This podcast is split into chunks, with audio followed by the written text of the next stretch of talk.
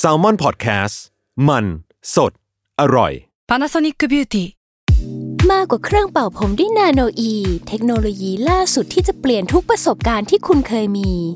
นาโนอีมอยส์เจอร์พลัสเพิ่มความชุ่มชื้นให้เส้นผมหลังใช้งานมากขึ้นถึง 18 เท่า พร้อมชะลอการเฟดของสีผมสำหรับคนชอบทำสีผม ดูแลความชุ่มชื้นทั้งเส้นผม หนังศีรษะและผิวคุณ Panasonic NA0J มีเทคโนโลยีนาโนอีที่ care only you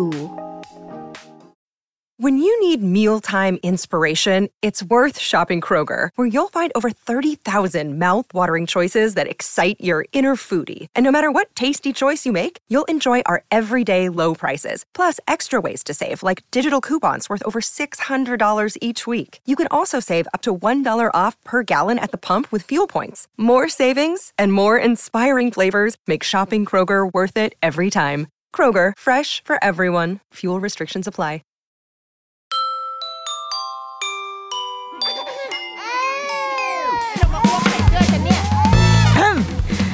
The Rookie Mom คุณแม่มือสมัครเลี้ยงกับนิดนก สวัสดีค่ะ The Rookie Mom คุณแม่มือสมัครเลี้ยงกับนิดนกค่ะ วันนี้จะชวนมาคุยถึงคำคำหนึ่ง เป็นข่าวอะเป็นข่าวดัง ข่าวบันเทิง วงการบันเทิงอะเนาะคือคำว่าติดดิน เออคือจริงจริงอะ เรามักจะเห็นคำเนี้ย ในข่าวอยู่บ่อยๆนะ ในข่าวแบบ คุณแม่ดารา คุณแม่ไฮโซอะไรอย่างเงี้ย ว่าแบบโอ้แบบเลี้ยงลูกติดดิน เทคนิคการเลี้ยงลูกให้ติดดินอย่างคุณแม่คนน้นคนนี้ ซึ่งแบบเออมันก็ดูแบบประหลาดประหลาดนิดนึงมันทำไมคนปกติก็เลี้ยงลูกแบบนี้แหละ แต่พอเป็นคุณแม่เหล่านี้เลี้ยงลูกแบบนี้ปุ๊บเอาเท่ากับเลี้ยงลูกติดดินว่ะ เออ มันก็มันก็งงๆนิดนึง แต่ทีเนี้ยไอ้คำเนี้ยค่ะ มันมามี มันมีดราม่าอยู่พักหนึ่งเนาะที่คุณอ่ามีดาราท่านหนึ่ง มาให้สัมภาษณ์เขาก็มีลูกน่ารักน่าชัง แล้วเขาก็ให้สัมภาษณ์ว่าอยากให้ลูกอะ เป็นคนอยู่ง่ายกินง่าย เป็นคนแบบติดดินเหมือนแม่ ใช้ชีวิตธรรมดาอะไรเงี้ยให้เขาแบบรู้สึกสนุกได้ผจญภัยไม่อยากปิดกั้นอะไรเขาเลยแล้วก็ดาราให้สัมภาษณ์ด้วยแบบนี้ แล้วก็พวกแบบสำนักข่าวนะก็เอามาปั่นนะก็เอามาแบบทำเป็นโค้ดขึ้นมาใส่ลงใส่รูป ชาวเน็ตนะมาเลย ความบันเทิงก็บังเกิด ชาวเน็ตก็มาเลยจ้าแบบ โอ้โห ติดดินเนี่ยน้ำเสียงน้ำเสียงต้องแบบติดดินจ้า ติดดินแบบไหนดินดินของเรากับดินของเขามันเหมือนกันไหมอะก็คอมเมนต์กันไปต่างๆนานาบางอันก็คือแบบ โอ้โห ถ้าคนนี้ติดดินแล้วกูนี่อยู่แกนโลกเลยหรือเปล่า หรือว่าขุดไปข้างๆ ก็คือเจอน้ำมันเลยนะจ๊ะเพราะว่าเพราะว่ากูนี่คือดินชั้นล่างสุดของโลกใบนี้แล้ว ก็อะก็ ก็วงการบันเทิงอะเนาะก็สัมภาษณ์กันไปทีเนี้ย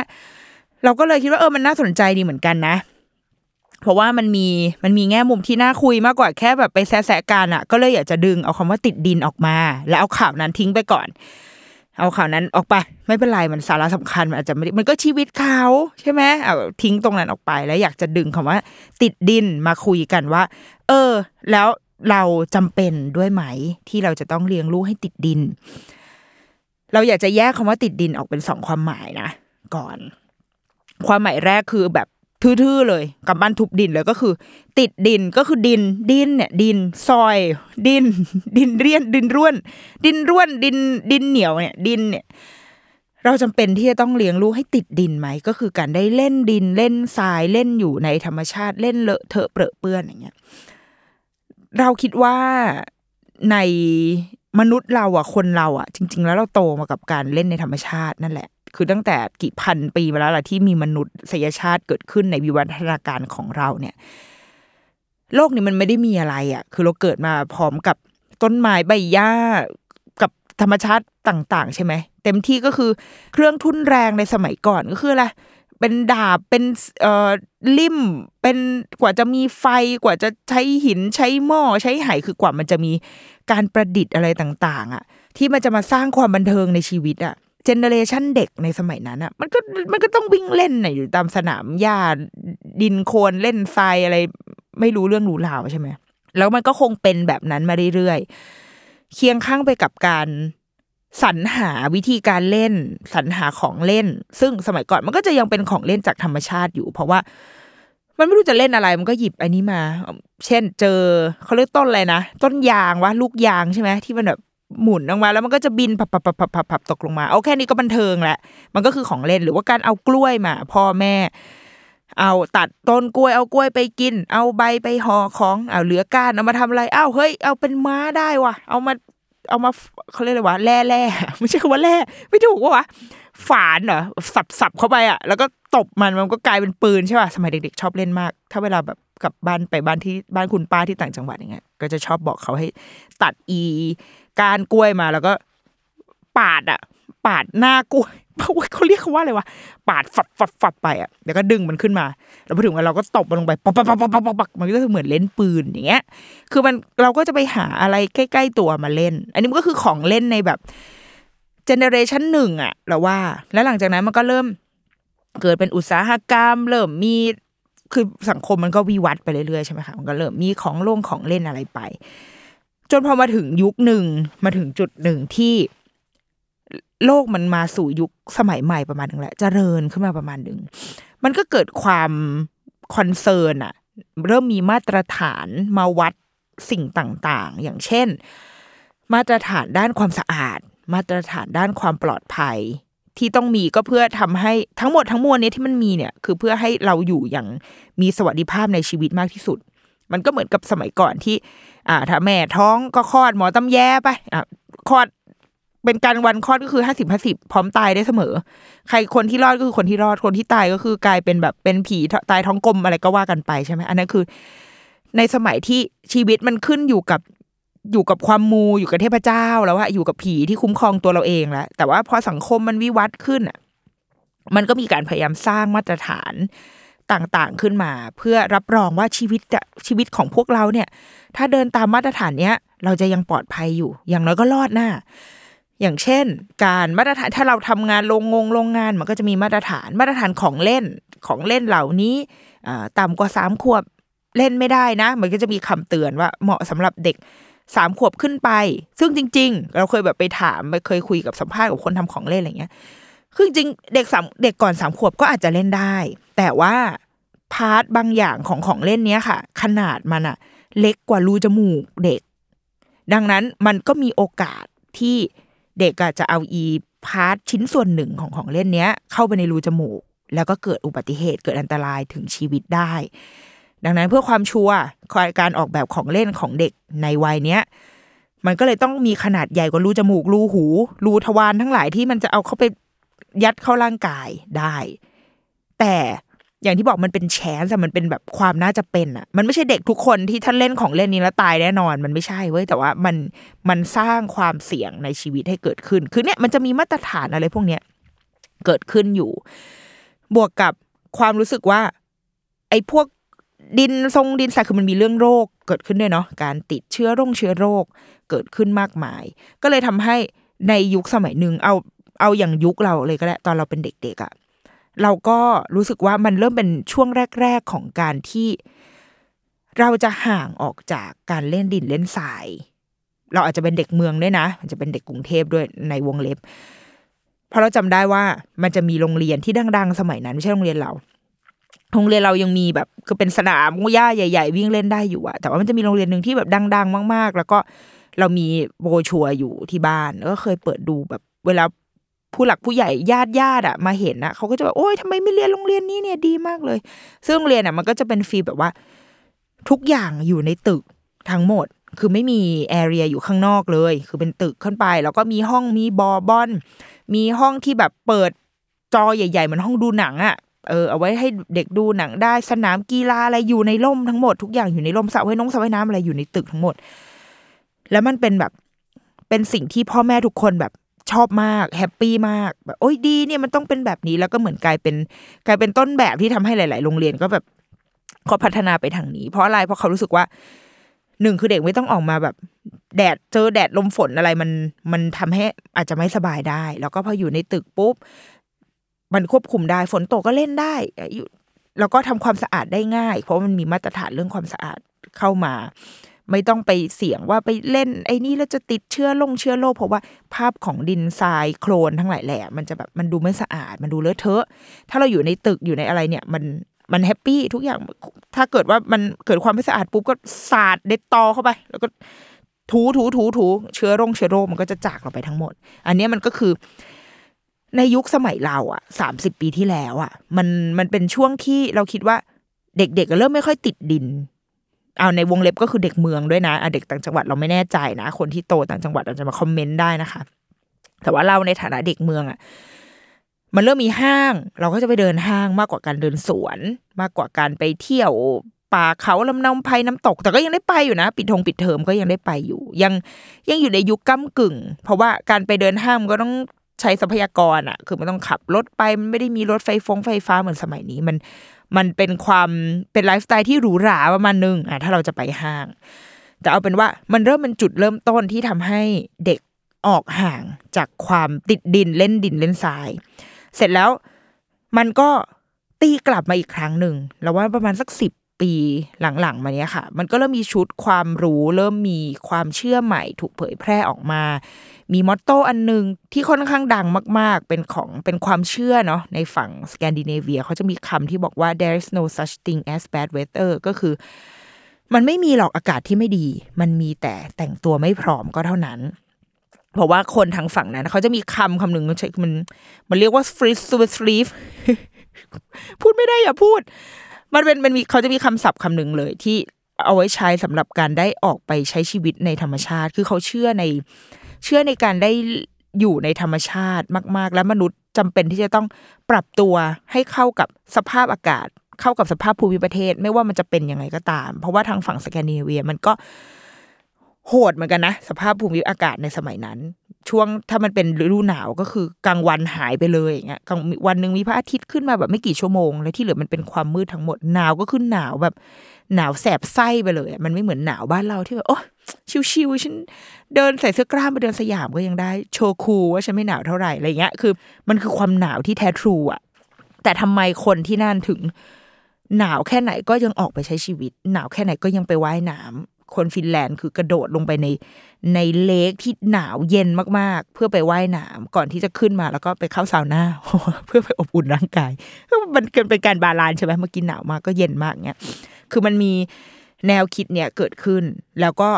เหล่าชาวคนที่ทำงานเรื่องเด็กหรืออะไรก็ตามอะถ้าเมืองไทยหมอประเสริฐอย่างเงี้ยก็จะบอกว่าเฮ้ยให้เด็กเล่นดินเล่นทรายกลับออกมา ไม่ต้องอยู่แต่ในตึกออกมาเล่นข้างนอกบ้าง ปีนต้นไม้ไปเลย เล่นทรายไปเลย เล่นโคลนไปเลยไอ้พวกนี้ของเด็กคุณพ่อคุณแม่ก็จะเริ่มตีกลับมาที่ เออจริง เราต้องกลับมาเล่นในธรรมชาติอีกครั้ง เริ่มกลับสู่ยุคที่ค่านิยมของการเล่นติดดิน มันกลับมา แต่มันก็เป็นการเล่นติดดิน สำหรับเรานะสำหรับเรา มันเป็นการเล่นติดดินแบบในยุคหลังสมัยใหม่ ที่มันก็ไม่เหมือนสมัยก่อน ที่เราเล่นกันแบบว่านั่งน้ำลายยืดน้ำมูกยืดอยู่บนกองทรายอย่างเงี้ยก็ไม่ใช่แล้วนะแต่อันนี้เป็นการเล่นติดดินแบบแบบมีมาตรฐานนิดนึงเอออย่างเช่น มีช่วงที่เราจะซื้อแบบทำเบาะทรายให้ลูกที่หน้าบ้านใช่ปะเราจะไปหาซื้อทรายทรายทุกยี่ห้อที่หา มันก็จะทุกคนก็จะบอกว่า อบฆ่าเชื้อ UV มาแล้วเป็นอย่างดีเป็นทรายคัดไม่แบบคัดพิเศษไม่มีแบบเอ่อสิ่งเชื้อปนอะไรเงี้ยก็คือจะเป็นทรายแบบทรายดีมีมาตรฐาน ไม่ใช่ว่าทรายก่อสร้างที่ไปหาซื้อได้นะแต่เป็นทรายเป็นทรายแบบร้านทรายจริง ๆอะซึ่งมีการฆ่าเชื้อโรค แล้วเราก็สงสัยว่าเขาฆ่าเชื้อโรคมาแล้วแต่พอมาอยู่บ้านเรามันก็มีเชื้อโรคปะวะมันก็คือ หรือเปล่าหรือไงว่ามันมันกันได้กี่ปีอ๋อไม่น่าปะคือถ้ามันมาที่บ้านเราแล้วมันมีเชื้อโรคเข้าไป มันก็จะกลายเป็นเชื้อโรคนั่นแหละดังนั้น เราก็จะไม่ได้สนใจมากเท่าไหร่ว่ามันจะฆ่าเชื้อหรือไม่ฆ่ามาเพราะว่าเชื้อโรคบ้านเราก็แรงๆอยู่แล้วบ้านยิ่งสกปรกอยู่ได้ดังนั้นเชื้อโรคเยอะอยู่แล้วไม่ห่วง คือมันจะเริ่มเป็นการเล่นแบบที่ ผู้ปกครองก็ยัง concern อยู่แหละคือคือยังอยากให้ลูกได้เล่นเพราะรู้ว่านี่มันคือ นี่มันคือสิ่งที่เด็ก ๆ ต้องการเล่นในธรรมชาติแต่ว่า อาเรื่องความสะอาดหรือความปลอดภัยมันก็ยังต้องมีอยู่นะ ดังนั้นการขายทรายอะคนที่ขายทรายก็จะแบบทรายอบ UV เราเคยเห็นที่หนึ่งมีการเล่นโคลนสไลเดอร์โคลนอะไรเงี้ยเขาก็จะเขียนว่ามันเป็นที่เนี่ยเป็นโคลนแบบ โคลนที่ไม่ใช่โคลนธรรมชาติเอางง คือไม่ใช่แบบว่า ไม่ใช่เดินเดินอยู่แล้วก็ เอ้ยฝนตกก็มีโคลนลงไปเล่นไม่ใช่ แต่ว่าเป็นโคลนเหมือนคนคนสร้างอะ คนจัดสร้างขึ้นอะ ดังนั้นพอคุณพ่อคุณแม่ก็จะมั่นใจได้เรื่องความสะอาดนะ ไม่มี สัตว์อะไรอยู่ข้างใต้นะ จะมาทำอันตรงอันตรายอะไรเงี้ย มันก็จะเป็นการเหมือนเป็นอีกหนึ่งยุคของการเล่นติดดินเรารู้สึกแบบนั้น เป็นการเล่นกับธรรมชาติเนี่ยแหละ แต่ว่าเป็นธรรมชาติที่ได้ถูกได้ถูกคัดสรรมาแล้ว ได้ถูกสกรีนมาแล้วประมาณหนึ่งว่าอ่าเราเล่นได้ เล่นแล้วไม่อันตราย ซึ่งก็เราเราไม่ได้รู้สึกว่าผิดหรือไม่ผิดอะไรนะ เพราะว่าถ้าในแง่การตลาดในแง่ธุรกิจในแง่ทุนนิยมอะ คือลูกค้าต้องการอะไรคนที่ให้บริการเขาก็จะต้องเซิร์ฟความต้องการของลูกค้าอยู่แล้ว และมันก็ยังอยู่ในเอ่ถ้าพูดกันในเส้นของพัฒนาการเด็กจิตวิทยาการเติบโตพัฒนาการ เอามันก็ดีไง คือก็ได้เล่นได้ปีนต้นไม้ ได้เล่นโคนหมอประเสริฐบอกเนี่ยเล่นหมดทุกอย่าง แต่ว่าอยู่ในความ อยู่ในภาวะที่พ่อแม่รับได้ แล้วพ่อแม่เองก็จะได้ไม่ต้องเครียดด้วย ไม่ได้แบบกลับบ้านมาแล้วแบบโอ๊ยตายละลูกฉันจะติดเชื้ออะไรมาจากการเล่นโคลนครั้งนั้นหรือเปล่าอะไรเงี้ยแต่ว่าในวงเล็บนะดัชจากประสบการณ์ส่วนตัวก็คือ ทุกครั้งที่เวลาลูกแบบ ไม่สบาย admit อะไรเนี่ยไม่เคยป่วยจากไปเล่นโคลนเล่นดินเล่นทรายเลยนะ มันป่วยจากอะไรบ่อบอลบ่อบอลทั้งนั้นเลย รู้เลยอย่างครั้งล่าสุดที่นางว่าไม่สบาย นับย้อนไปอะ คือคิดว่า สามารถฟันธงได้เลยว่าเกิดจากการแบบลงไปแช่บ่อบอลเออซึ่งมันก็คือเนี่ยแหละก็คือการเล่นเอา indoor ดังนั้นสำหรับเราอันนี้ส่วนตัวสำหรับเราอะ เราเลยไม่ไม่มีไม่ค่อยกังวลมากในการที่เขาเล่นเล่นกับดินกับทรายกับหญ้ากับธรรมชาติไปเดินป่งเดินป่าอะไรเงี้ย เราไม่ไม่ค่อยกังวลเท่าไหร่เลย คือถ้าจะกังวลก็คือแบบ ถ้าไปเดินป่าก็คือ อ่า จะโดนยุงป่ากัด หรือว่าโดนอีพวกมาลงมาแมลงหรือเปล่า แต่ว่าก็อยู่บนพื้นฐานที่ว่ารับรู้ว่ามันรักษาได้ แต่ถ้าเป็นยุงยุงดำไข้มาลาเรียอะไรอย่างเงี้ยก็ว่ากันเรื่องหนึ่งนะ แต่ถ้าสมมติเป็นมาลงมาแมลงอะไรอะมันก็ โอเคก็ถ้ามันโดนกัดก็ต้องรักษาก็คือรักษาก็ไม่เป็นไร แต่ว่า จะไม่ได้กังวลในเชิงแบบ โหไอไอทรายเหล่านี้คืออย่างตอนลูกเด็ก ๆ ก็จะมีช่วงที่ถ้าเขาเล่นทรายเขาจะเอาทรายเข้าปากใช่ไหมมีการกินเกิดขึ้น เราก็จะ ช่างใจแล้วว่า ถ้ามันกินทรายสิ่งที่จะเกิดขึ้นตามมาคืออะไรอะหนึ่งคือเป็นไปได้ว่าอาจจะท้องเสีย ว่าอาจจะมีการไม่สบายนิดหน่อยตามมา แต่ว่า เมื่อชั่งน้ำหนักแล้ว คิดว่ามันจะไม่กินตลอดไปหรอกเชื่อสิซึ่งมันก็จริงเว้ยเขาก็นั่งเล่น แล้วก็สักพักนึงเอาเข้าปากสักหน่อยเพลินๆพอหยิบเข้ามา เอาไม่อร่อยอะ ก็ทำอยู่ครั้งสองครั้งเดี๋ยวมันก็เลิก แล้วว่าก็เลยจะให้โอกาสเขานิดนึงให้ได้แบบ explore หน่อย ให้ได้สำรวจหน่อยว่า บริหารหน่อยบริหารเซนส์ของตัวเองหน่อยว่าแบบ ไอสิ่งเนี้ยมันมันควรจะกินไหมประเมินด้วยตัวเองก่อน ดินเดินโคลนเคินอย่างเงี้ยเข้าปากไม่อร่อยเอาไม่กิน ไปทะเลเอาน้ำทะเลเข้าปากเอาไม่อร่อยไม่กินก็แค่นั้นก็คือคนเรามันต้องมีครั้งแรก เอาฉี่ไม่อร่อยไม่กินไปอย่างอย่างยังไม่เคยกินฉี่แต่ว่า เคยแต่แบบ เคยแต่กินขี้มูกกินขี้มูกเออเงี้ยขี้มูกเงี้ยเอามาชิมเออเอาอร่อยปรากฏกิน หลังๆก็จะบอกว่า ลูกคือแม่ไม่ซีเรียสนะคือถ้าจะกินก็ก็ได้บางทีตอนเด็กๆแม่ก็กิน แต่ว่ามันไม่ใช่สิ่งที่คนอื่นเขาทำกันนะ คือบางไม่ใช่สิ่งที่หลาย ๆ คนสบายใจที่จะได้เห็น บางคนเขาก็จะรู้สึกว่ามันมันไม่ไม่สะอาดไม่เรียบร้อยเท่าไหร่อะไรเงี้ย ถ้าเกิดอยู่กับแม่แม่ไม่ว่า แต่ว่าถ้าอยู่กับอยู่ข้างนอกอยู่กับคนอื่นก็ อาจจะต้องห้ามใจนิดนึงแค่นั้นเอง อันนี้คือเคสกินขี้มูกของลูก เพราะว่ามันก็แบบชิมๆแล้วมันก็คงอร่อยใช่ไหมเค็มๆอะไรเงี้ยเหมือนกินแบบกิมจ้อเป็นการกินขี้มูกอันเนี้ยนี่คือการเล่นดินเล่นทรายและสำหรับเราส่วนตัว เรารู้สึกว่า มันไม่ได้มีปัญหาและจากสถิติ ลูกก็ยังไม่เคยแบบเจ็บป่วยอะไรจากสิ่งเหล่านี้เลย จากจากการเจ็บป่วยเนี่ย เกิดจาก อินดอร์ทั้งนั้น เกิดจากสิ่งก่อสร้างของมนุษย์ทั้งนั้น บอบอลบ้างติดมาจากบนเครื่องบินบ้างอะไรเงี้ยอาจจะไม่ใช่ทั้งหมดนะคือมันก็คงเคยมีคนที่ป่วยจากอะไรแบบนี้แหละ แค่อยากแชร์ในมุมเราว่าเออไม่ได้รู้สึกเป็นปัญหาอะไร แล้วก็ถ้าในในทางงานวิจัยหลาย ๆ อย่าง ก็มีข้อเท็จจริงบางอย่างที่ก็สนับสนุน การที่เด็กควรจะได้มีโอกาสในการออกไปเล่นข้างนอก เล่นกับธรรมชาติ หรือว่าเผชิญกับสภาพภูมิประเทศ ภูมิอากาศ อย่างแท้จริงที่มันเป็นธรรมชาติเนี่ยจริง ๆ เหมือนกัน ทั้งทั้งเหตุผลในเชิงในเชิงพัฒนาการในเชิงแบบการรับรู้การเรียนรู้ของเขา และเหตุผลในเชิงสุขภาพด้วย เพราะว่าอะไรพวกนี้แหละมันคือภูมิคุ้มกันให้กับเขา การเล่นครั้งสองครั้งอาจจะทำให้เขาไม่สบายได้ แต่หลังจากนี้มันจะเป็นภูมิ มันเหมือนร่างกายเราพอมันได้ connect กับธรรมชาติได้ต่อติดได้เรียนรู้แล้วว่าโอเค นี่คือความร้อนความหนาวนี่คือฝน พอถึงวันหนึ่งมันก็จะร่างกายมันก็ฉลาดอะเออ มันเคยมีเรื่องหนึ่งเว้ยอันนี้เราว่าอันนี้อยากจะแชร์คือตอนนั้นลูกไปเรียนเทนนิสแล้วก็คอร์ตเทนนิสเนี่ยมันเป็น outdoor ค่ะ ก็เรียนกลางแจ้งเลยไม่มีไม่มีหลังโคงหลังคาอะไรทั้งนั้น เป็น outdoor แบบจริง ๆ ก่อนจะเริ่มเรียนอะ เราก็สังเกตแล้วว่า ฟ้ามันครึมครึมๆคือวันนี้ฝนน่าจะตกแน่ๆ แล้วก็ลุ้นว่ามันจะทันไหม แล้วถ้ามันตกมาไม่ทันเรียนยังไม่ทันจบเนี่ย มันจะยังไง เพราะว่าพอหลังจาก คือสนามขอดมันก็มีคนจองต่อเลยใช่ไหมแล้วถ้าเรียนไม่จบทำไงวะมันเดี๋ยวไม่คุ้มอันนี้อันนี้ในมุมแม่คนจ่ายเงินเดี๋ยวไม่คุ้มก็นั่งก็นั่งรอก็ดูเขาก็เรียนไป เรียนไปได้สักประมาณสิบห้านาที ฝนมาปล่อยๆคือเวลาเรียนอะคะพวกพ่อแม่ก็จะนั่งกันอยู่ในคอร์ดนั่นแหละนั่งเล่นมือถือบ้างนั่งดูบ้างอะไรเงี้ยคือ ทุกคนก็อยู่ในคอร์ดเดียวกัน พอฝนเริ่มปล่อยๆ ก็เลเวลของคุณพ่อคุณแม่ที่นั่งรอก็จะแบบเราอย่างเราเราหยิบหมวกมาใส่แล้ว หลายคนก็หยิบหมวกมาใส่บางคนก็เริ่มเดินไปอีกมุมหนึ่งที่มันมีร่มมีแบบเฉดออกมานิดหนึ่งอเขาก็เข้าไปนั่ง ก็ยังแบบใจเย็นๆกันอยู่ก็ยังไม่ได้คิดอะไร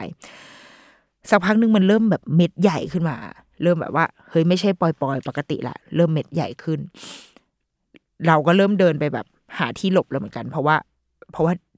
ผมฉันถ้าโดนฝนก็คืออะไร มันจะหย่อยไม่ได้กลัวไม่สบาย กลัวผมหย่อย ก็เลยไปเดินเดินไปแบบหาที่ร่มนิดหนึ่งแล้วก็มองอยู่ในสนามว่า แล้วคุณครูจะยังไงต่อ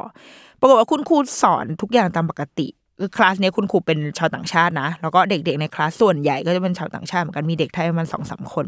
คุณครูก็สอนตามปกติเลยเว้ยเราก็แล้วก็พ่อแม่หลายคนก็คือแบบหันมามองหน้ากันนิดนึงแล้ว แต่ก็ยังไม่มีใครแบบ take action อะไรก็ก็ยัง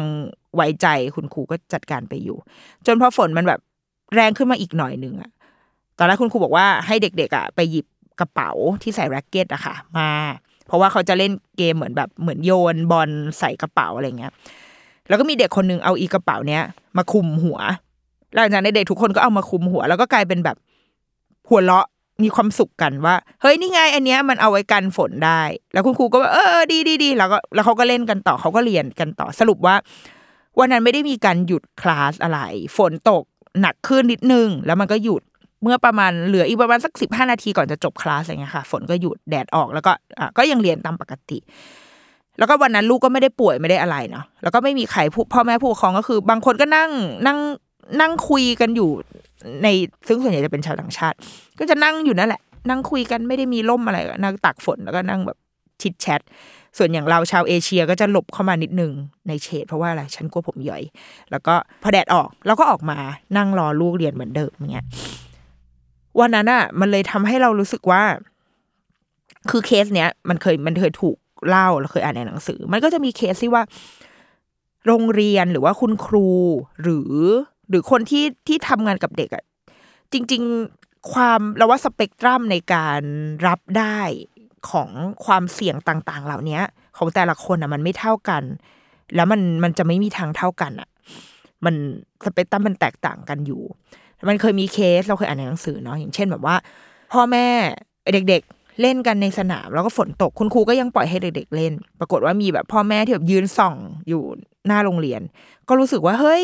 ทำไมถึงปล่อยให้เด็กตากฝนแบบนี้ก็โทรเข้าไปในโรงเรียน ให้แบบเอาเด็กเข้ามาเดี๋ยวนี้นะ ไม่อย่างนั้นแบบเขาจะแบบเขาจะ take action อะไรทันที คุณครูก็เลยแบบอ้าอ่าได้ได้ได้เอากลับเข้ามา หลังๆเลยทำให้ความยืดหยุ่น ความความเขาเรียกอะไรความกล้า ความสบายใจของคุณครูค่ะ ที่แม้รู้แหละ ว่าอะไรพวกนี้จริง ๆ มันทำได้ มันมีความเสี่ยงไหมใช่ แต่ว่ามันทำได้นะมันมันดีกับเด็กๆอะแต่ถ้าครูจะต้องมาเสี่ยงกับ กับการความไม่ไว้ใจหรือว่าความไม่เชื่อมั่นของคุณพ่อคุณแม่ และ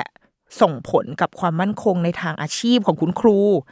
แบบโดนพ่อแม่ร้องเรียนแล้วแบบเอาเดี๋ยวคะแนนประเมินไม่ดี เดี๋ยวฉันจะไม่ไม่มั่นคงทางการงานอะไรเงี้ยครูก็เลยงั้นเลือกที่จะไม่ทำดีกว่า เลือกที่จะไม่เอาดีกว่าตั้งแต่แรก โดยที่จะได้ไม่ต้องไม่ต้องเกิดเสียงคอรหาเกิดขึ้นอย่างเงี้ย มันเลยไปทำให้ภาพของการโอกาสที่เด็ก ๆ จะได้ออกมาเล่นในธรรมชาติอะ มันเลยบิดเบี้ยวแล้วก็ผิดเพี้ยนไปเสียหมด โดยที่คนที่ทำงานด้านเด็กจริง ๆ รู้ทั้งรู้แต่ว่าอาจจะทำไม่ได้ ไม่มั่นคงมากพอที่จะทำสิ่งนี้ ไม่อยากใช้คำว่ากล้าหาญนะ เพราะว่าบางทีความกล้ามันต้องแลกมากับแบบอ้าว มาฉันจะทำปรากฏโดนไล่ออกจากโรงเรียน สรุปไม่เหลืออาชีพการงานก็ไม่ไม่มีเด็กให้เขาได้กล้าทำสิ่งนี้ต่อไปแล้วอะไรเงี้ยคือเราก็ต้องเข้าใจในมุมนี้ด้วย เพราะว่าสเปกตรัมของคุณพ่อคุณแม่ของแต่ละบ้านมันไม่เหมือนกัน ซึ่งมันก็ไม่ผิดนะเว้ยเพราะว่าบางคนเด็กบางคนก็อาจจะไม่สบายได้ง่ายจริง ๆ โดนฝนทีเดียวเขาอาจจะป่วยแล้ว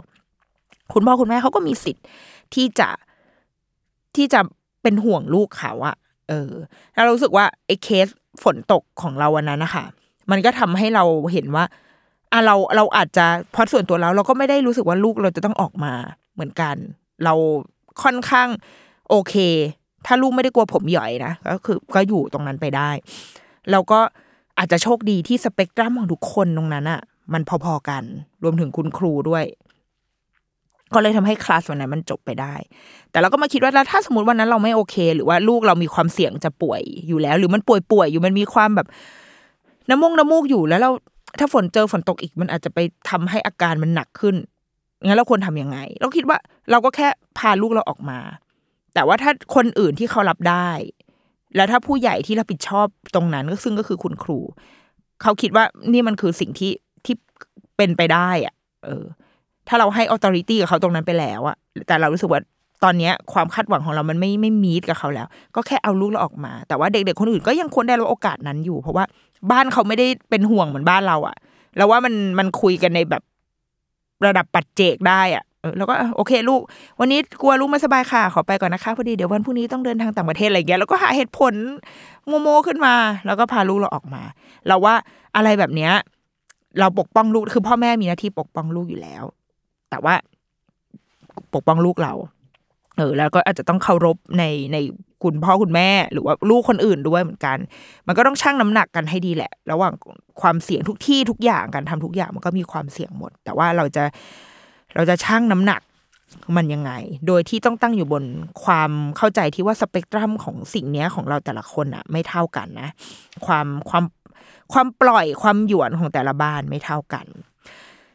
ที่ได้ติดดินในอีกความหมาย ติดดินอีกความหมาย ซึ่งก็น่าจะเป็นเรื่องที่ ที่แบบโดยตรงกับในชาวเน็ตคุยกันอย่างเงี้ย ก็คือคำว่าติดดินในแบบที่หมายความว่า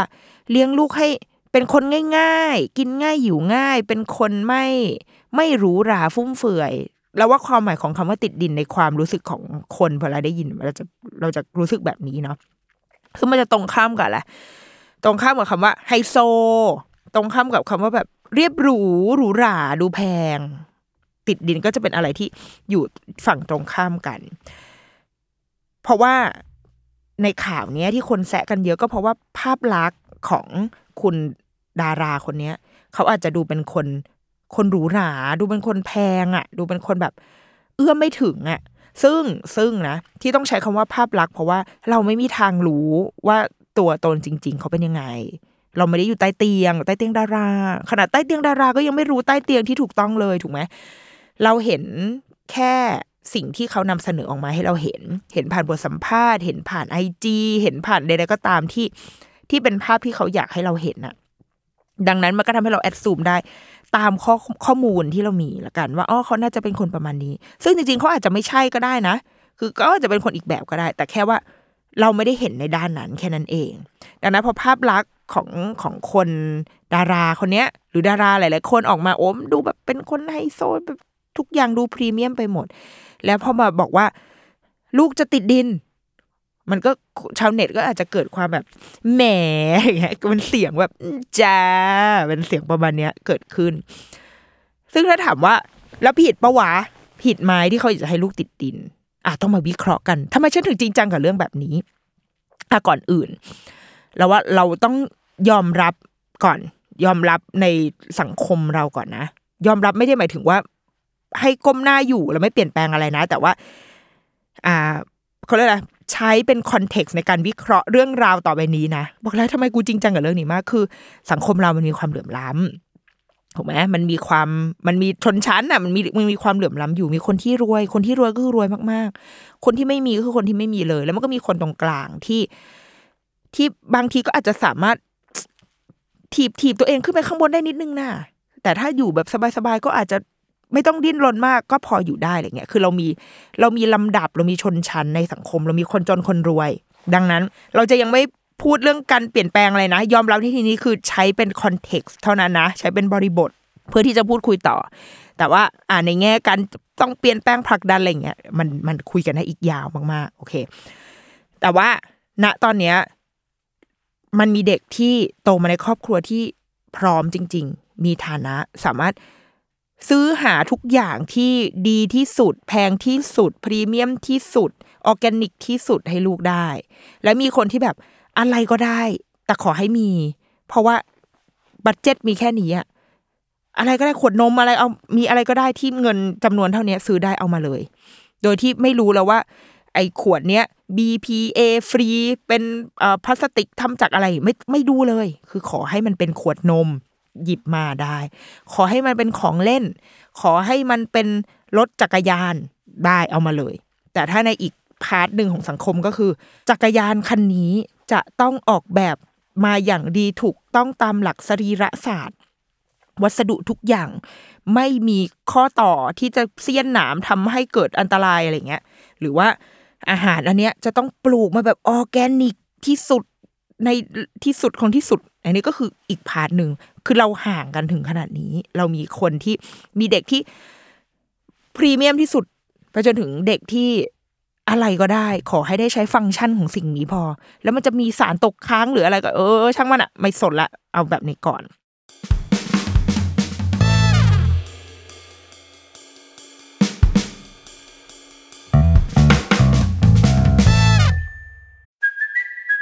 Kaylee Cuoco for Priceline. Ready to go to your happy place for a happy price? Well, why didn't you say so? Just download the Priceline app right now and save up to 60% on hotels. So, whether it's Cousin Kevin's Kazoo concert in Kansas City, go Kevin, or Becky's Bachelorette Bash in Bermuda, you never have to miss a trip ever again. So, download the Priceline app today. Your savings are waiting. Go to your happy place for a happy price.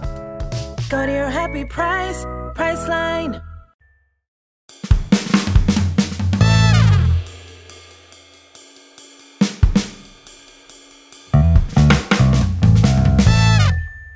ก่อนอื่นสำหรับเรานะสำหรับเราเราคิดว่าในมุมวันนี้จะคุยในมุมแบบคนเด็กที่พร้อมนิดหนึ่งละกัน เด็กที่อ่าเด็กรวยอะเด็กรวยพูดแบบสั้น ๆ เราคิดว่าคนรวยก็ยอมรับว่าตัวเองรวยได้ คือรู้ว่าสถานการณ์ของครอบครัวเราเป็นแบบนี้ ก็คือเราเป็นคนรวยว่ะ เราเกิดมารวยเราเกิดมา มีทุกสิ่งทุกอย่าง อยากได้อะไรสามารถมีได้ และได้ในแบบที่อาจจะเกินไปกว่าความต้องการของเราด้วยซ้ำคือ เราอยากได้ของเล่นเราได้ และนั่นเป็นของเล่นที่โอ้โห premium organic Red Dot Design อะไรอย่างเงี้ยคือมันมันเกินไปจากความต้องการพื้นฐานของเราด้วยซ้ำแต่ครอบครัวเราสามารถจัดหาให้ได้ อย่างเงี้ย เราคิดว่าเด็กรวยยอมรับสิ่งนี้ได้นะ ก็คือรับไว้รับรู้ไว้ เราเปลี่ยนสถานะ ไม่ต้องไปเปลี่ยนสถานะ ไม่ต้อง ไม่ต้องแบบว่า ฉันเป็นคน ฉันเป็นคนรวย แต่ว่าแต่ละฉันต้องติดดิน งั้นละทิ้งทุกอย่างแล้วแบบไปอยู่กระท่อมปลายนาอะไรอย่างเงี้ยก็ไม่ไม่ได้ต้องขนาดนั้นนะก็รับรับรู้ไว้รับรับทราบสถานะของเราอะว่าโอเคนี่คือความเป็นจริงของชีวิตเราเป็นแบบนี้ นี่คือ คุณนี่เรากำลังรับบทแบบว่า ถ้าวันหนึ่งเป็นคนรวยเราจะเราจะเราจะทำตัวยังไง เราคิดว่าเรารับรู้ได้ เรารับทราบมันเอาไว้เว้ยแต่ว่าในขณะเดียวกัน ก็ต้องรับรู้ด้วยเหมือนกันว่า แล้วเด็กๆคนอื่นในสังคมในโลกของเราเพื่อนๆของเราเนี่ย เขามีความเป็นอยู่เป็นแบบไหน เขาจะต้องเห็นโลกที่มันกว้างขึ้นมาก ๆ ในที่นี้ไม่ใช่แค่เด็กที่ยากจนด้วยนะ ไม่ใช่แค่รู้ว่าโอเค เรามีเด็กที่เราเป็นคนรวยแล้วก็มีเพื่อนที่อาจจะยากจนด้วยอะไรเงี้ยเราว่าไม่ใช่แค่นั้นด้วย แต่ต้องรู้แบบ ที่มันริชกว่านั้นอะรู้แบบมีเด็กเออโอเคเรามีเด็กที่เป็นผู้ลี้ภัยนะ เป็นเด็กที่อาจจะเป็นเหยื่อจากการค้ามนุษย์นะ อื่น ๆ อีกมากมาย เป็นเด็กที่โตมาในสถานการณ์แบบนี้แบบนี้แบบนี้ แล้วว่าเด็กๆเขารับรู้ได้ มีหนังสือนิทานเล่มหนึ่งที่เราว่าพูดมันมันสื่อสารเรื่องนี้อยู่ อ่า ชื่อเรื่องว่าวันที่ผมกินราเมง เป็นหนังสือญี่ปุ่นค่ะ แต่ว่าได้แปลเป็นไทยแล้วสำนักพิมพ์แซนคล็อก มันเป็นเรื่องของเด็กผู้ชายคนหนึ่งกำลังกินอ่าราเมงอยู่ แล้วก็มันก็เขียนว่า ในวันที่ตอนที่ผมกำลังกินราเมงอยู่เนี่ย ก็มีลมพัดมา แล้วก็ที่บ้านข้างๆ เด็กผู้หญิงอีกคนกำลังแบบเล่นไวโอลินอยู่ แล้วก็ที่บ้านข้างๆ มีเด็กคนนึงกำลังเข้าห้องน้ำที่เลยออกไปหมู่บ้านข้างๆ มีเด็กคนนึงกำลังแบกน้ำอยู่ เด็กคนนึงกำลังเลี้ยงน้อง แล้วก็ภาพก็จะเป็นเด็กเลี้ยงน้องอยู่บนหลังออกไปขายของอะไรเงี้ย แล้วที่อีกที่หนึ่งก็คือมีเด็กคนนึงกำลังไปสูบน้ำปั๊มสูบน้ำขึ้นมาเป็นน้ำบาดาล แล้วก็ฉากหลังมันก็จะเริ่มเป็นที่ที่ดูไม่ได้เหมือนบ้านเราแล้วอะบ้านเรามันก็จะดูสะอาดปลอดภัยใช่ไหมคือเขาค่อย ๆ ไล่จากบ้านเราไปยังเพื่อนบ้าน ไปยังหมู่บ้านข้างๆ ไปยังประเทศข้างๆ ไปยังประเทศที่ไกลออกไป ประเทศที่อยู่อีกซีกโลกหนึ่งหน้าสุดท้ายมันจะเป็นแบบเด็ก เห็นเด็กคนหนึ่งในขณะที่ผมกินราเมงเนี่ยมีเด็กคนหนึ่งกำลังแบบยืนแบบเหมือนเดินโซซัสโซเซแล้วก็แล้วเขาก็ล้มลง และลมก็พัดผ่านมา ผ่านเข้ามาที่หน้าต่างที่บ้านของผม ในวันที่ผมกำลังกินราเมงอยู่ นี่คือแบบจุดจบของหนังสือก็คือจบแค่นี้ แต่ว่ามันเป็นการแบบค่อยๆขยายโลกของเด็กอะจากแบบ ตัวเองที่เป็นเซนเตอร์ คือฉันเห็นแต่ตัวเนี่ยตอนนี้ฉันกำลังกินราเมงแล้วก็ก็โอเคนี่ก็คือที่บ้านมีแก๊สมีไฟที่ต้มบะหมี่ได้ มีบ้านให้อยู่อบอุ่นเอ่อไม่ต้องใส่เสื้อหนาวไม่ต้องออกไปเดินทรมานอยู่ข้างนอกก็คือกินอิ่มนอนหลับอยู่ในบ้าน แต่ว่าเมื่อห่างออกไปอ๋อเราเริ่มเห็นเพื่อนเพื่อนเพื่อนคนนี้เล่นดนตรีอยู่เล่นไวโอลินอ๋อโอเค มันเป็นสิ่งที่เราอาจจะไม่ได้ทำเนาะ ห่างออกไปมีเพื่อนที่กำลังอึอยู่ อ๋อเออเออเป็นสิ่งที่เราทำเหมือนกันเราก็อึ อ๋อนายก็อึเหมือนกันเหรอ ห่างออกไปมีเด็กที่กำลังปั๊มน้ำทำไมทำไมเขาต้องสูบน้ำจากบาดาลทำไมเขาไม่ได้เปิดก๊อกแล้วมีน้ำใช้เหมือนที่เราใช้วะ เอ๊ะเพราะอะไรนะ ที่ห่างออกไปมีเด็กอีกคนต้องแบกน้องเอาไว้บนหลัง เหมือนภาพเหมือนเหมือนเรื่อง Grave of Firefly ที่เป็นแบบว่า เป็นพี่ที่ต้องมัดน้องเอาไว้ข้างหลังอะเอออะไรแบบเนี้ย เออทำไมเด็กคนนี้ต้องเลี้ยงน้องทำไมน้องไม่ได้ไปโรงเรียนอนุบาลอะ แล้วทำไมน้องต้องอยู่ คือมันจะมีคำถามอะไรแบบเนี้ยเกิดขึ้น เนี่ยมันคือความเป็นไปของเด็กคนอื่น ๆ ที่อยู่บนโลกใบนี้ เราคิดว่ามันมันเป็นความสำคัญที่ไม่ว่าจะเป็นเด็กแบบไหน แต่อาจจะโดยเฉพาะอย่างยิ่งเด็กที่มีโอกาสมากกว่า เป็นเด็กที่มีอ่าเด็กรวยอย่างเงี้ยเขารู้ได้ เขารับรู้ได้ว่า โอเค นี่คือสภาพความเป็นจริงของ ไม่ใช่แค่ประเทศ แต่มันคือของโลกเรา ว่ามัน เด็กๆ หลาย ๆ คนมีความเป็นอยู่ที่หลากหลายมาก ๆ และเดี๋ยวมันจะเกิด action อะไรต่อ เราคิดว่าให้มันเป็นเรื่องของเขา มันจะขึ้นกับประสบการณ์กับมาตรฐานจริยธรรมอะไรของเขาอะเดี๋ยวพอเขาโตขึ้นเขาจะรู้เองว่าเขาควรจะ take action อะไรกับสิ่งนี้ แต่ในวัยเด็กเราว่าคิดว่าเขาควรได้ได้มีโอกาสเห็นความหลากหลายของโลกใบนี้ก่อน เหมือนอย่างโรงเรียนแบบประเทศฟินแลนด์ประเทศแบบโซนสแกนอย่างเงี้ยเขาก็จะเคยอ่านบทความเนาะที่เขาบอกว่าเด็กๆเนี่ย มันจะเขาจะใช้การเรียนแบบพื้นที่ใช่ไหมคะเด็กพื้นที่ใกล้เคียง แต่ว่าโอเคต้องเข้าใจบริบทเขาด้วยนะ ว่าเขาเป็นประเทศแบบรัฐสวัสดิการนะ คือคนมันก็จะมีความเท่ากันประมาณหนึ่งคือมีความเหลื่อมล้ำแต่อาจจะน้อยกว่า มีคนรวยใช่มีคนรวย แต่ว่าทุกคนพอจะมีคุณภาพชีวิตที่ใกล้เคียงกันได้ เคยอ่านบทความที่แบบว่า โรงเรียนเนี่ยก็จะมีคนหลากหลายมาก มีทั้งเด็กที่เด็กรวยมากๆ ก็ต้องก็เรียนในโรงเรียนนี้ ถ้าเป็นประเทศเราก็คือเด็กรวยมากๆเขาก็จะอยู่ในโรงเรียนแบบนึงใช่ไหมแล้วก็ถ้าโรงเรียนรัฐบาลก็จะเป็นเด็กที่ความเป็นอยู่ใกล้เคียงกัน แต่ถ้าเป็นที่ประเทศอย่างฟินแลนด์อย่างเงี้ย เด็กไม่ว่าจะความเป็นอยู่แบบไหน เขาก็จะอยู่ในโรงเรียนแบบเนี้ยโรงเรียนเดียวกัน คนที่เป็นนายกคนที่เป็นรับตำแหน่งในรัฐสภา เขาอาจจะมีเพื่อนที่ทำงานซซ่อมรถ มีเพื่อนเป็นครู มีเพื่อนเป็นเกษตรกร มีเพื่อนเป็นอาร์ติสมีเพื่อนเป็นนักดนตรีได้หมด เพราะว่าเขาโตมาในที่เดียวกัน เขาเห็นความหลากหลายของคน เขาเห็นความหลากหลายของวิธีคิดความเชื่อสภาพความเป็นอยู่ มันไม่ได้คัดแบบเฉพาะคนที่รวยเหมือนกันเท่านั้น มีฐานะเหมือนกันเท่านั้น เข้าไปอยู่ในที่เดียวกัน แต่มันเกลี่ยให้ให้เด็กได้มีประสบการณ์ในการรับรู้ที่หลากหลายมากขึ้นว่าอ๋อโอเค ในในสังคมเรานี้มีคนแบบนี้ มีคนที่สนใจมีความหลากหลายแบบนี้นะ มันก็ทำให้ มันส่งผลกับประสบการณ์การเรียนรู้การรับรู้ของเขาแหละ ซึ่งสำหรับเราเราคิดว่า ยิ่งถ้าเรามีโอกาสเราอยู่ในเหมือนเราอยู่ในหอคอยงาช้างอะ่ะ เรายิ่งต้องให้โอกาสลูกได้เห็นโลกที่มันโลกของความแตกต่างหลากหลายให้มากขึ้น โดยที่ไม่ว่าแต่ละคนจะแตกต่างกันยังไงก็ตาม มีฐานะความเชื่อความอะไรก็ตาม แต่ทุกคนเป็นมีคุณค่าของความเป็นมนุษย์ที่เท่ากันหมด รวมถึงตัวหนูด้วย แม้ว่าตัวหนูจะ เรารวยมากเราทำอะไรก็ได้เลยนะ แต่ความเป็นคนของเราไม่ได้เหนือไปกว่าคนอื่นนะเรามีค่าเท่ากับเพื่อนๆคนอื่นๆ เช่นกัน เราแค่มีโอกาส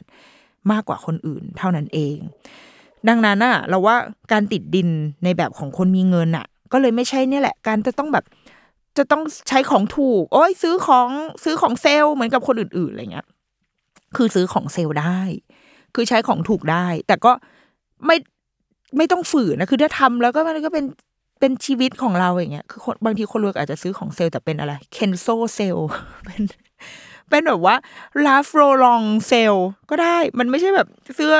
โลตงโลตัสเซลแบบเราใช่ไหมคือโลตัสแล้ว แล้วยังเซลในเซลในเซลอะเราถึงจะไปซื้อ คือเขาซื้อของจะซื้อของอะไรได้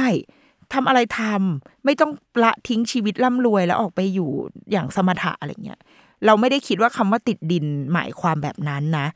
แต่เราคิดว่ามันคือการการรู้ว่าตัวเองกำลังทำอะไรอยู่ และรู้คุณค่าของสิ่งต่างๆอะและรู้คุณค่าแบบให้คุณค่ากับอะไรอะให้คุณค่ากับสิ่งไหนอะเราว่าเรารู้จักกับคนที่อาจจะใช้คำว่าเป็นลูกคนรวยหลาย ๆ คน ที่เรามองเขาแล้วเราคิดว่าเขาเป็นคนติดดินนะสำหรับเรานะ อันนี้การตีความสำหรับเราคือเรารู้สึกว่า เขาใช้ชีวิตตามปกติ หมายถึง ร่ำรวยแล้วก็ไม่ได้บอกใคร ไม่ได้บอกคนอื่นว่า ไม่ไม่โอ้ยเราไม่ได้รวยอะไรเลยเงี้ยก็บอกใช่ที่บ้านมีอันนี้หนึ่งสองสามสี่เล่าได้เลยว่าโอเค ที่บ้านทำธุรกิจแบบนี้ มีเงินเพื่อนเพื่อนรับรู้รู้ใช่ ไม่พยายามทำให้ตัวเองไม่รวย เออ บอกรวยก็คือบอก แต่ว่าอยู่กับเพื่อนๆได้ใช้ชีวิตอะไรได้ตามปกติ ไปกินไหนไปกินได้ อาจจะมีpreference บางอย่างเพราะทุกคนมีมีค่าตั้งต้นของแต่ละคนไม่เหมือนกัน อย่างเรา ถ้าเราไปกินข้าวเราแบบเอ้ยกูไม่กินผัก อะเอาได้ไม่กินผัก อีนี่อาจจะแบบเฮ้ยขอเราเช็ดช้อนก่อนนะ มันอาจจะดูมันอาจจะดูน่าหมั่นไส้นะ แต่ก็ได้มันก็เพื่อสุขภาพของมึงไง ก็ก็เช็ดจะเช็ดช้อนก่อนก็เช็ดอย่างเงี้ย คือเป็นคนแบบไปไหนไปกันได้ อาจจะมีความบางอย่างที่เรื่องมากกว่าคนอื่นนิดนึง แต่ก็ไม่เป็นไรอยู่ด้วยกันได้ แล้วก็ใช้ของดีและของแพงได้ แต่มันมีเหตุผลของมันอะคือมันรู้ว่ามันกำลังทำอะไร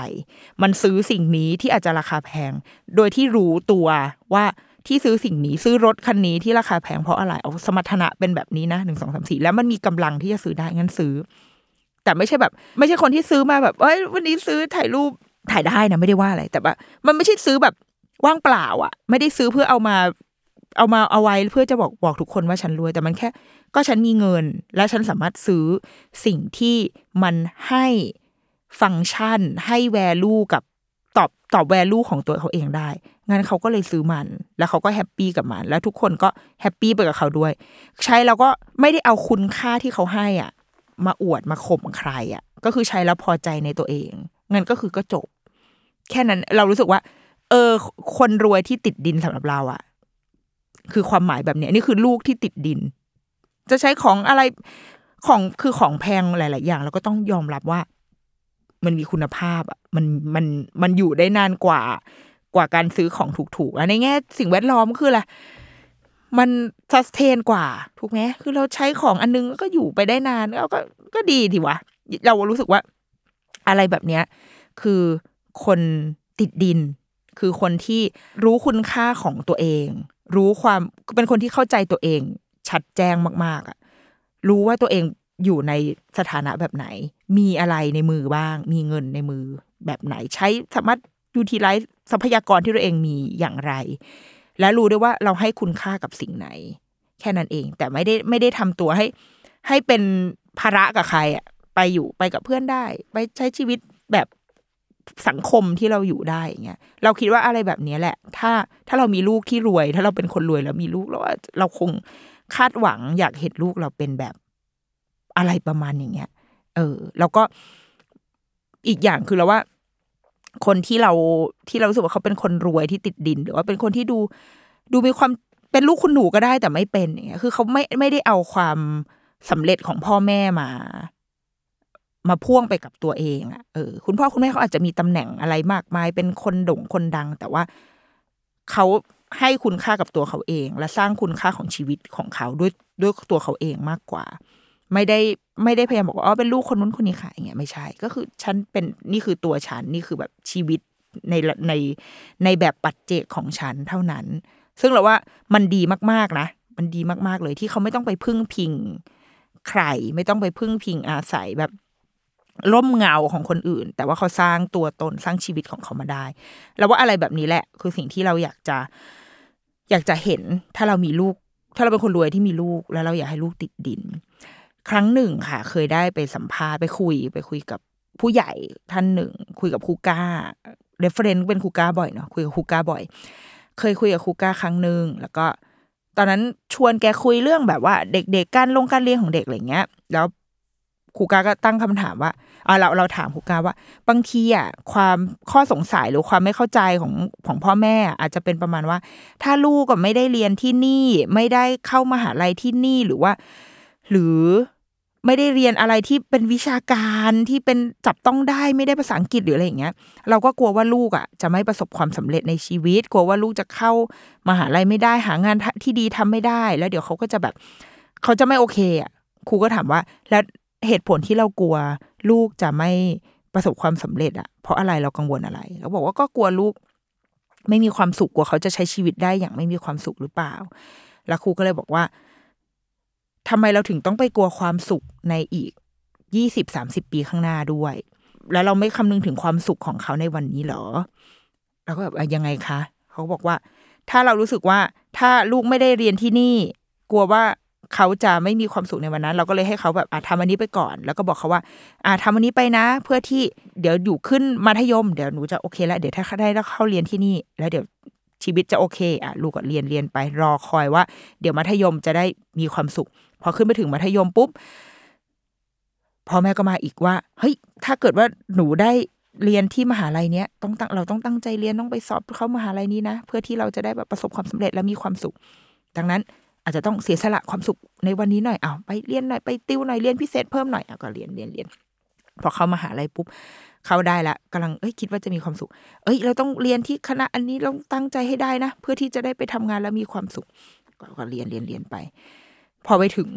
ตรงวันที่เขาเรียนจบทุกอย่างแล้วอะมีอะไรรับประกันได้บ้างว่าแบบเขาจะมีความสุขจริง ๆ ครูก็เลยบอกว่าทำไมมันจะดีกว่าไหมถ้าเกิดเราให้ทำไมความสุขสำหรับเด็กคนหนึ่งอะเขาถึงจะต้องมองภาพของมันอยู่ห่างไกลเหลือเกิน แล้วมันจับต้องไม่ได้ และไม่มีอะไรรับประกันว่าเมื่อถึงวันนั้นจะมีความสุขหรือเปล่าทำไมเราถึงให้เขามีความสุขในวันนี้เลย ไม่ได้ทำไมเราไม่ทำให้เขาแบบ เป็นเด็กที่ ครูจะชอบใช้คำว่าสุขง่ายทุกยาก ก็คือ enjoy ได้กับสิ่งที่เขามี โดยที่ไม่ได้รู้สึกว่ามันเป็นแบบ มันเป็นมันเป็นความคือมีความสุขได้ง่าย แล้วก็มีความสุขได้เลย ตั้งแต่ตอนนี้อะเออ เราคิดว่ากับเด็กๆอะกับเด็กที่อาจจะมีโอกาสมากกว่าคนอื่น ไอ้คำว่าติดดินหรืออะไรก็ตามอะมันคือให้เขามีความสุขที่เรียบง่ายกว่านั้น เรียบง่ายกว่าความ